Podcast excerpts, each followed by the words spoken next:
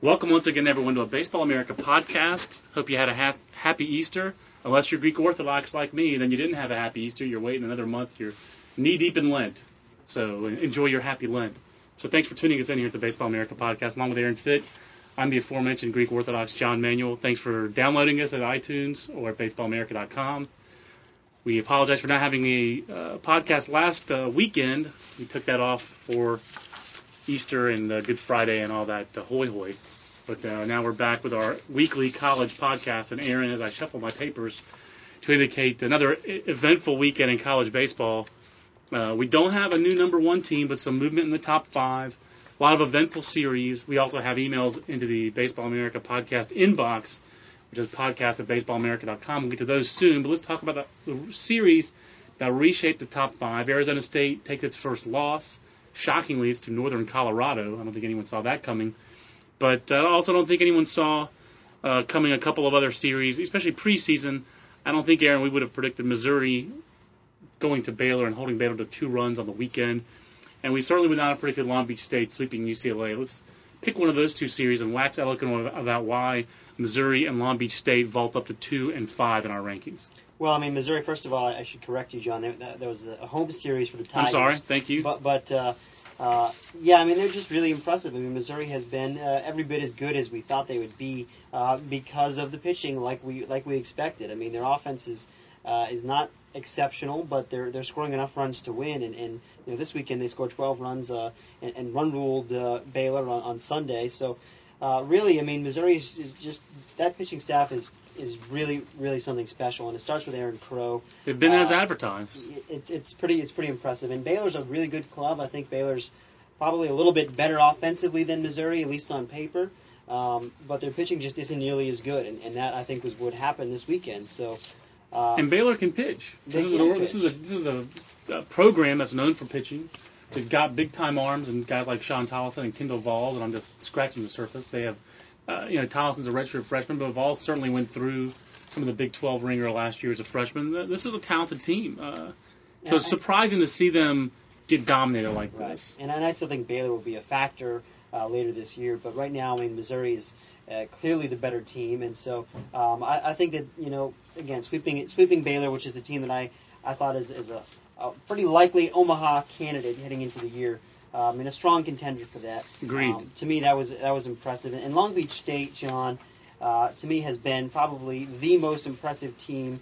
Uh, you know, as far as what they've accomplished, I, I put I'd stack their resume up with Arizona State's resume. And and you know, talent wise, no, Arizona State I think has more talent, uh, and they're you know 22 and one. So obviously you're not going to jump Long Beach over Arizona State. Uh, I, I argued today that you know maybe Long Beach could be number three in this in these rankings because really, I mean they've swept four straight series now. They're beating really good teams. They're eight and two against the top 25. Uh, they're shutting down these teams like UCLA. They pretty much dominated this series. They're scoring runs. They swept Southern Cal last weekend. A Southern Cal team was just beat Arizona. But just the they're just starting to score the runs, and now that they're scoring runs, they are really uh, a hard, a very hard team to handle. They, they've taken series from teams like Rice and Wichita State. I mean, it's it's such an impressive schedule. They're 16 and three, um, and and you know, the thing that sticks out to me, I guess, was back in the fall when San Diego played these guys for three games in that Fall World Series and, and got their point. butts kicked. the thing that those guys told me was these guys are really, really good. I mean, this this could be the best team I've ever seen.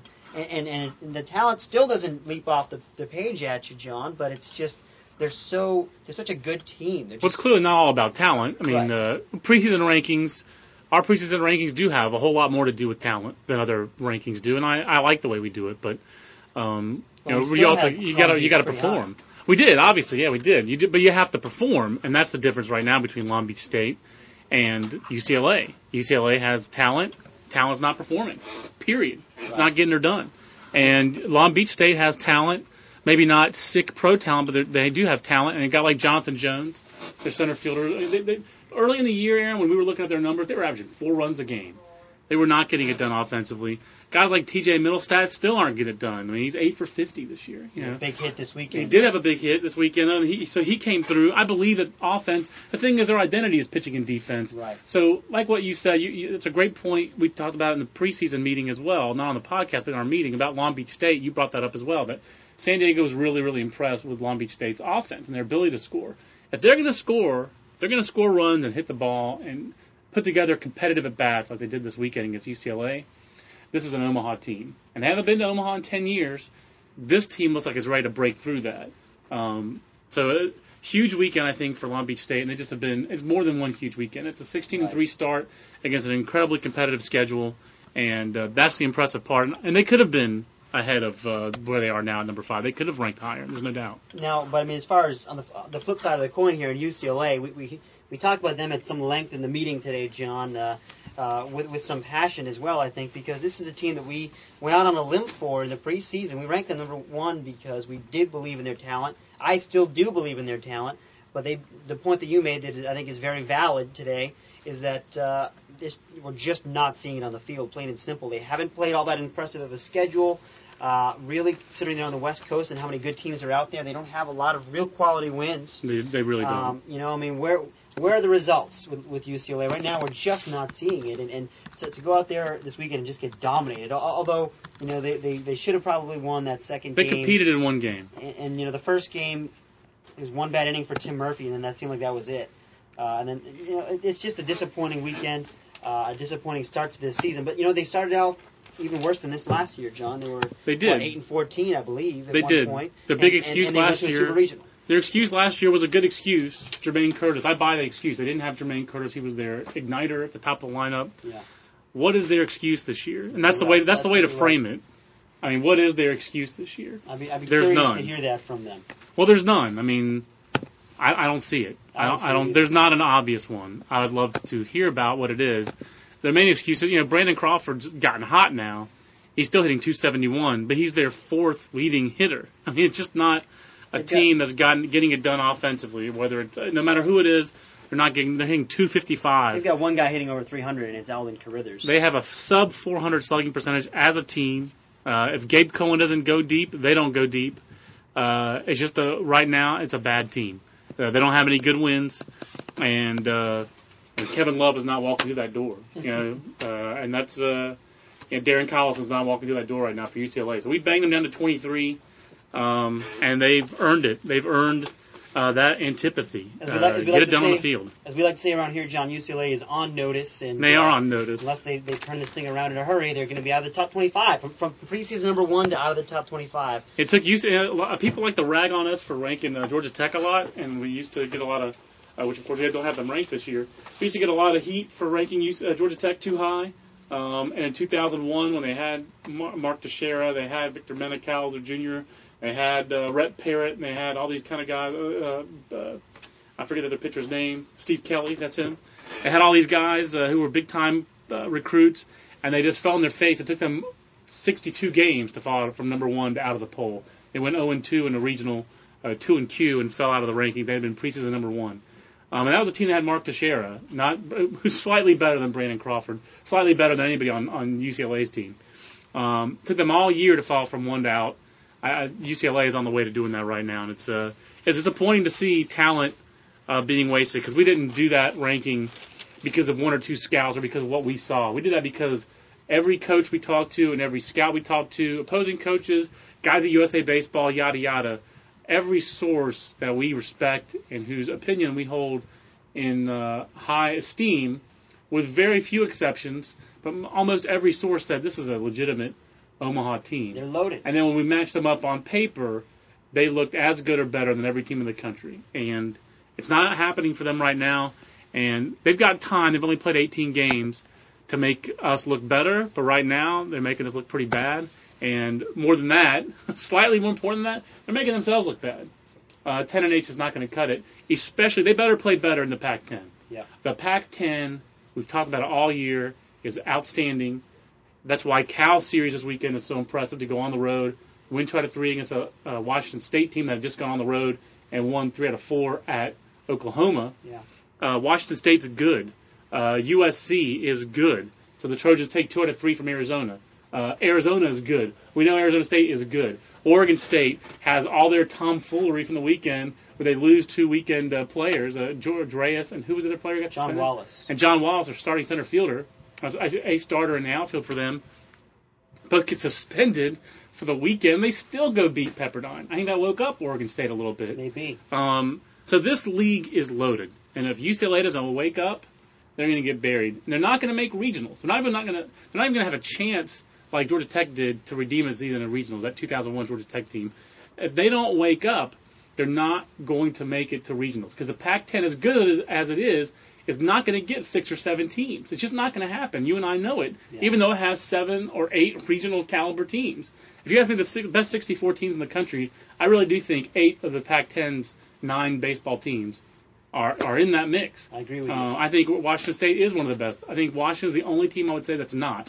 So UCLA needs to pick it up. Uh, and uh, you know we've got Stanford and Cal. We got five Pac-10 teams ranked, and the one one of the ones that we don't have ranked is USC, which just beat Arizona, now number six uh, this weekend, two out of three. So it's a Baseball America podcast. He's Aaron. I'm John. We're waxing a little bit long. Let's take some email, Aaron, at the Baseball America podcast inbox with another big series this weekend. Florida, Florida Gators, first year coach Kevin O'Sullivan, getting the job done. Florida debuts in our rankings this week for the first time at number 24 after winning three out of four games against ranked teams this week. Florida State once, and then two games out of three at Ole Miss, and the Ole Miss loss was a ninth inning rally by the Rebels uh, in support of Lance Lynn. So a big weekend for Florida. And Brian at U of F asks, "Are we surprised by the success of the Gators this year? What are your thoughts on some of the young guys like Tommy Toledo and Josh Adams, Aaron Fitt?" Well, I mean, the young guys have really been the key for them, and Josh Adams is where it starts. The freshman second baseman who comes right in and, and hits cleanup. Freshman utility knife, basically, now settling in at second There, base. exactly. Yeah, he's played everywhere that they needed him to play, and and uh, you know, he's just one of those guys who's not flashy, but he just gets it done, and that's kind of the character of this team so far. Uh, you know, and, and Tommy Toledo is another guy who's been pitching on Saturdays. He's just a real competitor. That's what sets him apart more than anything. His stuff is solid, but Yep. uh, it's it's the fact that he's been able to come in and, and show some poise as a freshman, uh, pitching on weekends for Florida. I mean, you know, th- this team is uh, again. I don't think that this team is going to overwhelm you with talent. Uh, I think that they will in, in a year or two How when Sully they- gets his guys in there. They but- do have talent. I mean, They- do- they are Cole talented. Figueroa was a single-digit pick. I mean, Tommy Toledo was an unsigned third-round Right. pick. They do have talent. It is the University of Florida. I mean, Yeah. it shouldn't be that hard. Even their extra guys are probably good guys. I mean, it's just the University of Florida. And, and, I, and I really like Billy Bullock as well. I mean, Yep. they, have got they've got you're right. They've got lots of ta- they, they have they're not of talent. loaded. They're not loaded, but they do have talent. I think the key here, like you, you mentioned, they got an impact freshman. Let's let's talk for a second about the Jack Leggett coaching tree. And Jack Leggett has done. A, first of all, let's talk about Jack Leggett for a minute, the coach at Clemson. Um, t- for number one, he took over for a legend in Bill Wilhelm. And most of the time, the programs drop off when a legendary coach leaves in all sports. Not at Clemson. Jack Leggett's actually taken them to greater heights, and they haven't won a national championship.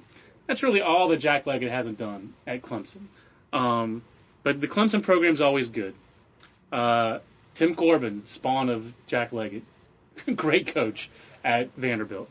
Now Kevin O'Sullivan, spawn of Jack Leggett, great coach, great debut as a head coach, 17 and 4 at Florida. How about John Pawlowski, another guy? How about Keith LeClair, the late Keith LeClair, a tremendous human being uh, who was a tremendous player at Western Carolina for Jack Leggett and a great coach at East Carolina. How about Todd Raleigh, now the coach of Tennessee? Right. So how about uh, fully uh, three out of your twelve, uh, you know, SEC coaches? By my calculation, that's twenty five percent of your SEC coaches coached under Jack Leggett and Raleigh O'Sullivan and Tim Corbin, and they're all doing great jobs. I think that uh, it's a big picture. That's what I'm here to do.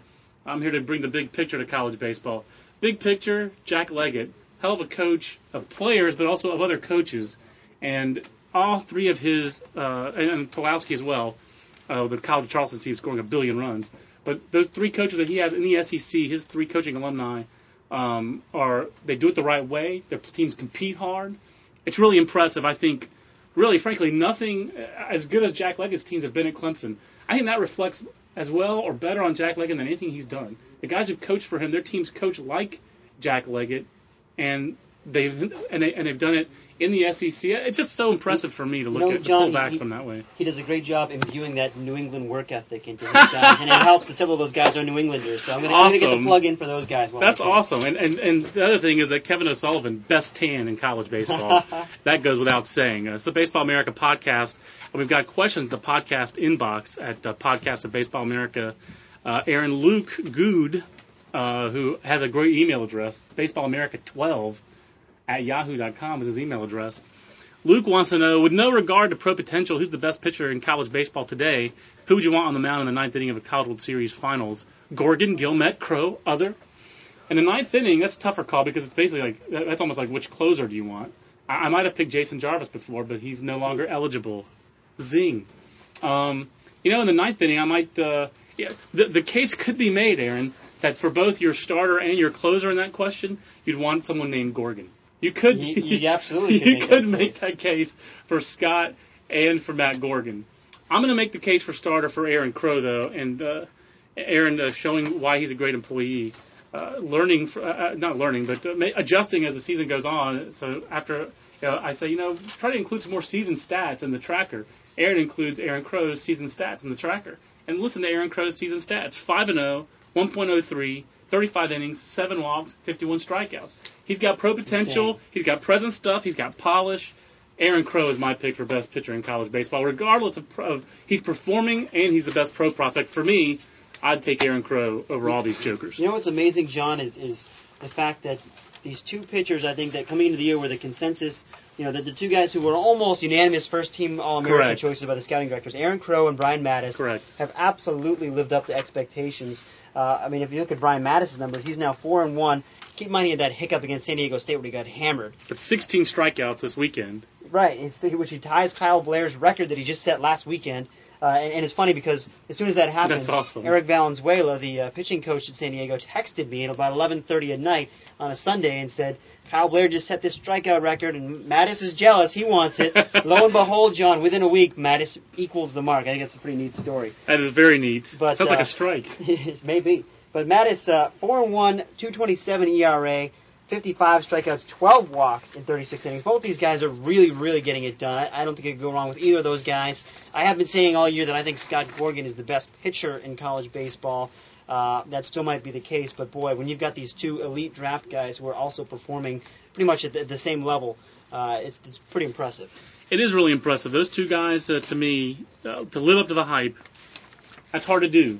And uh, but I think I think you've mentioned uh, three of the top guys. You just did a Preston Guilmet feature in our latest issue that was also online at BaseballAmerica.com last week for subscribers, and he's certainly in the discussion. I think if I had to take uh, one guy, I think I would take Aaron Crow. But I, I love the Gorgens angle. I I don't think that there's there's any pitcher uh, whose whose competitiveness and poise and uh, um, fortitude. I think Sure. I, I like more than, than what Scott Gorgen has shown. I mean, what he's done on a big stage to me. Uh, if I need a big game pitcher, that's the guy I'm going to take. Certainly, I don't think you could go wrong with Scott Gorgen. Uh, one more podcast question as the podcast rolls on, then we'll wrap it up uh, here at BaseballAmerica.com. Uh, Joe Lacates, our steady podcast emailer, asked about Southern Cal. Uh, we keep on the West Coast. Actually, do you want to take the Southern Cal question or do you want to take the Gordon Beckham question? Which do you, which do you want to take here? Let's take the Southern Cal question. Okay, I think that's a little bit more college. I think that uh, Joe, I think your Gordon Beckham question is more of a draft question. He is a top ten pick for for my take right now. The guy just keeps on hitting and he can stay in the middle of the diamond. I mean, that's what, what more do you want? Uh, with USC taking th- two of three from Arizona this weekend, what are your thoughts on the team at this point? Young and inconsistent, but the talent level is certainly there. Are they gathering steam for next year? Or are they coming together now, and becoming a team to watch out for? Um, he also asked a little bit about Grant Green. I do think the bulky back uh, affecting Grant Green. Um, you know, but to me, Aaron, uh, Southern Cal, it's an impressive season. They really had one bad weekend, but I, we've talked about them earlier, going on the road and sweeping uh, teams like uh, Winthrop and Florida International. Not Yeah. great teams, but good programs generally. And they went on the road to win both those Cross series. Cross country is yeah. tough. And now they win two out of three against Arizona. I just, I guess to me, just more evidence of what we talked about earlier, how just how good the Pac-10 is. It is sick how good that league is. Yeah, it really is, and, and, and you know Southern Cal is, is a team that has uh, they have plenty of pitching. I think that we, we've been talking all year long about pitching depth and how important that is. Southern Cal's got it, and, and, and this weekend they got really good starts from guys like Tommy Milone and, and Ryan, Ryan Cook, Cook, was outstanding uh, in a complete game uh, shutout, I believe. Um, you know, I mean, hell, it's, it's not it's not easy to shut out Arizona. That team it hasn't been done in almost 40 years. yeah, the Back-to-back shutouts was uh, startling, frankly. That was really startling to see that uh, USC did that. That's a heck of an offense that Arizona has. So uh, give those guys a ton of credit. And, and you know what? I, I like uh, I like USC's talent on, on both sides of the ball. I mean, um, you know, even They can hit. They're they're, they're hitting better this year. I mean, uh, and Nick Buss has slumped a little bit. He got off to a great start this year, but Hector Abago, uh, Yeah. they really liked as a recruit, and uh, uh, Robert Stock starting to really come through. You know, I'm a Mike Roscoff fan, he's a really just a part-time DH guy, uh, you know, kind of guy. But I think the story for them really is pitching, and uh, they, they've pitched well this year. Uh, the, the, the three starters, uh, Milone, Cook, and Kevin Kuchar, are, have been great. And uh, you know they're doing this without Brad Boxberger, who's a little banged up. So that's that's the real surprise to me. I, what I'm looking forward to seeing is as they get into Pac-10 play, uh, UCLA. I mean USC is going to have to find a closer. Um, you know, last year, the last couple of years, Paul Costa have been so good for them in that role. Who will fill that role for USC? I'm sure that's a question that their new pitching coach Tom House is asking. But right now in the Pac-10, you have these two first-year pitching coaches uh, whose roots are really more in pro ball who are doing a, a great job. Tom House and then Jeff Austin at Stanford. These two alumni coming back to their alma maters and both doing a good job, and that's a reason why both those teams are regional caliber teams. So, you know, and I think I think to answer your question, my hunch is that Stock will be the guy who fills that role. So far, I think uh, so too. Through four appearances, he's been lights out. I think he's only given up one hit. Uh, you know, no walks, eight strikeouts. So um, you know, he, he could be the, the Buster Posey on the West Coast. I mean, that would be awesome. Uh, we could have two of the best, you know, potentially more two of the best closers in the country, also being starting catchers. That would be actually awesome if Robert Stock and uh, Buster Posey both were in Omaha as catcher slash closers. Uh, it's the Baseball America podcast. He's Aaron. I'm John. Let's wrap it up, Aaron, with uh, one other storyline, I guess. Um, this weekend, uh, for I guess the big question uh, toward the back of our ranking was what to do, who whom to rank, whom not to rank, who were some of the teams that we thought about bringing in and didn't, and uh, maybe why they why didn't we? I guess uh, you uh, Oklahoma State was a team that was in that mix. Yeah. Who else I guess is it kind of in that mix for you? Well, I mean Oklahoma State was a team I really wanted to bring in. I wanted to rank the team that won that Oklahoma State Texas A&M series. Uh, we only had two spots open this week, and, and Florida to me. Having uh, gone on the road to beat Ole Miss, they beat Florida State midweek last weekend. They swept Auburn five and one in, in conference, 17 and four overall. Florida to me has just had the more impressive season. I think Oklahoma State, um, you know, has has been good as well. And, and, and talent wise, I really like those guys. Uh, I, I would love to bring them in. We, we talked about potentially right. dropping Michigan down, even though they won the only game they played this week. We decided to leave them at 25 for another week. So Oklahoma State to me is that extra team, that tough luck team that didn't get ranked. Oregon State to me also in the mix. Uh, you know, we, they're still just nine and seven overall, but they did, very impressive weekend for them. Though. Yeah, they did beat Pepperdine this weekend, two out of three, and you know, last week they won two out of three games that they played last week as well. So tough week um, for the Waves, one and three week for the Waves, which yeah. I think I think we think is a, again also a regional caliber team, absolutely. Um, for me, UNC Wilmington is that team to watch, and you. Uh, wrote a, a strike about it last weekend. The, the CAA, I think, is competitive. I think the CAA is strong at the top. A lot of solid teams. Uh, but right now, UNC Wilmington is separating itself from the pack. There, they're nine and zero oh in the com- in Conference USA, not Conference USA, in Colonial. Uh, they swept William and Mary this weekend. They're scoring a ton of runs. Uh, usually, a team that's more of a pitching-oriented team. They've won 16 straight games. Uh, caliber competition has been solid, not spectacular. Uh, started off lesser, but I'm not, none I'm of those games impressed. are conference. I'm not that impressed with the caliber of competition, frankly. I mean, teams. None like, of those games are conference. That's all I can say. That, that's uh, they've played Hofstra, which is not that great. Right. Uh, although Hofstra, what's the guy's name again? Who was our, on our freshman All-American team? They can hit. Poets. They can hit a little bit. Hofstra can hit a little bit. Um, William and Mary have been playing pretty well.